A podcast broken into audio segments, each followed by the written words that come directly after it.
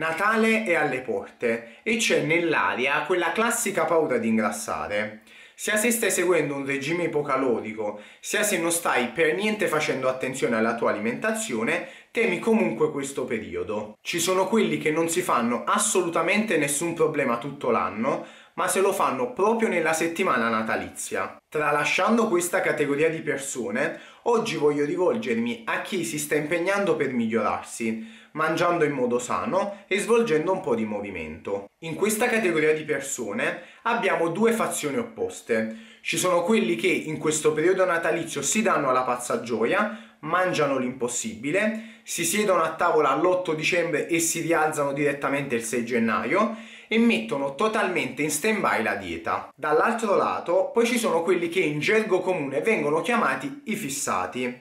Sono coloro che non toccano nulla, che si cucinano da parte e che se riescono cercano proprio di non andare ai pranzi e cenoni in famiglia. Secondo te chi attua un comportamento giusto?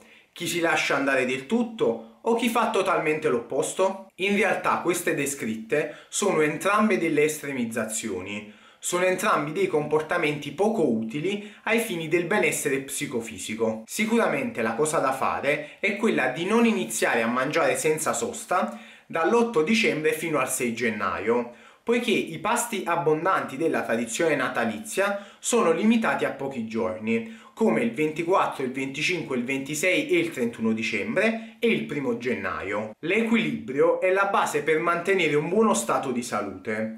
Quindi anche in questo periodo natalizio è importante avere un atteggiamento equilibrato. Ora ti starei chiedendo, sì ok ma in soldoni che vuol dire? Cosa devo fare? Vuol dire avere come base un'alimentazione sana e varia, concedersi qualche sgarretto in più ma senza strafare e ovviamente non abbandonare l'attività fisica. Nella seconda puntata dei video natalizi ti spiegherò meglio cosa fare. Comunque non aver paura, una settimana non può peggiorare il tuo stato di salute, né tantomeno può vanificare i tuoi risultati. Ovviamente l'importante è non esagerare. Come si sente spesso dire in giro, non si ingrassa tra Natale e Capodanno, ma tra Capodanno e Natale.